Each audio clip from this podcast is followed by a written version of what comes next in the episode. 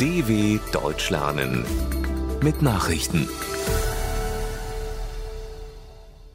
Montag, 10. April 2023, 9 Uhr in Deutschland.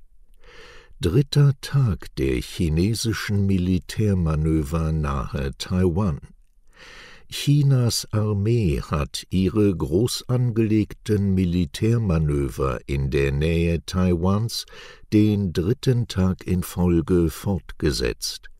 Das Verteidigungsministerium in Taipeh teilte mit, 59 chinesische Flugzeuge und elf Kriegsschiffe seien nahe der Inselrepublik gesichtet worden 39 Flugzeuge hätten die früher noch respektierte, nicht offizielle Mittellinie der Meerenge der Taiwanstraße überquert und seien auch in die taiwanische Luftüberwachungszone eingedrungen, die als eine Art Pufferzone zur Volksrepublik dient.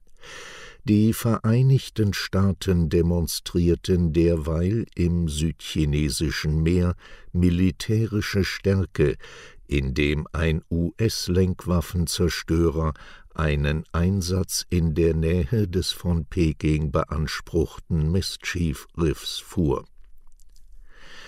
Gespräche über Waffenstillstand im Jemen im Jemen sind Delegationen aus Saudi-Arabien und dem Oman zu Gesprächen mit den schiitischen Houthi-Milizen zusammengekommen, die vom Iran unterstützt werden.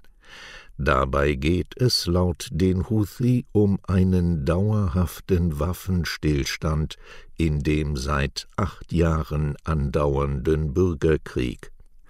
Möglich wurden die Gespräche durch die Annäherung zwischen Teheran und Riad, die in der Region um die Vorherrschaft ringen und im Jemen einen Stellvertreterkrieg führen. Iran versteht sich als Schutzmacht der Schiiten, Saudi-Arabien beansprucht diese Rolle für die Sunniten. Der Oman hat sich einen Ruf als diskreter Vermittler bei Konflikten erworben. Tausende protestieren gegen Regierung in Tiflis. In Georgien haben erneut tausende Menschen gegen die Regierung demonstriert. Sie forderten die Freilassung aller politischen Häftlinge und die Umsetzung der von der EU geforderten Reformen, um für ihr Land den Status eines EU-Beitrittskandidaten zu erhalten. Aufgerufen zu dem Protest hatte die größte Oppositionspartei, die Vereinte Nationale Bewegung des inhaftierten Ex-Präsidenten Michail Saakaschwili. Die ehemalige Sowjetrepublik strebt seit längerem einen Beitritt zur EU und zur NATO an. Allerdings hatten Äußerungen und Gesetzesvorhaben der Regierungspartei Georgischer Traum zuletzt Befürchtungen geweckt, das Land könne sich womöglich Russland zuwenden Faeser droht russischen Sportlern mit Einreiseverbot. Sportler aus Russland und Belarus müssen bei einer Wiederzulassung zu internationalen Wettkämpfen ein Einreiseverbot nach Deutschland befürchten. Bundesinnenministerin Nancy Faeser kündigte an, entsprechende Visaregelungen anzuwenden. Länder, in denen sportliche Großveranstaltungen stattfänden, seien nicht machtlos, sagte die SPD-Politikerin den Zeitungen der Funke Mediengruppe.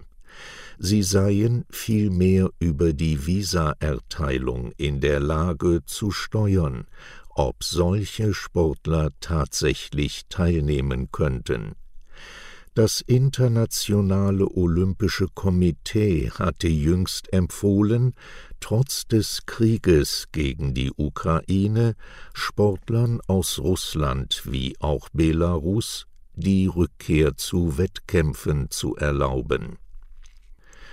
Habeck sieht Sicherheit der Energieversorgung gewährleistet. Bundeswirtschaftsminister Robert Habeck hat sich zuversichtlich geäußert, dass die Energieversorgung in Deutschland gesichert sei. Die Versorgungssicherheit sei in diesem schwierigen Winter gewährleistet gewesen und werde es auch weiter sein, sagte der grünen Politiker den Zeitungen der Funke Mediengruppe. Aufgrund der hohen Füllstände der Gasspeicher und der neuen Flüssiggasterminals sowie durch mehr erneuerbare Energien habe man die Lage im Griff. Habeck betonte, der deutsche Atomausstieg sei endgültig. Die letzten drei Atomkraftwerke, die noch in Betrieb sind, sollen kommenden Samstag abgeschaltet werden. Zwei Tote in Trümmern von Wohnhaus in Marseille gefunden. Nach dem Einsturz eines Wohngebäudes in der südfranzösischen Hafenstadt Marseille sind nach Behördenangaben in der Nacht zwei Tote gefunden worden. Ein anhaltendes Feuer unter den Trümmern erschwere allerdings die Bergung der Leichen. Rettungskräfte suchen weiter nach nun sechs verbliebenen Vermissten. Das vierstöckige Gebäude im Zentrum Marseilles war in der Nacht zum Sonntag eingestürzt, vermutlich aufgrund einer Gasexplosion. Fünf Menschen in Nachbarhäusern wurden verletzt, fast 200 Menschen mussten in Sicherheit gebracht werden. Soweit die Meldungen vom 10.04.2023. dw.com/langsame Nachrichten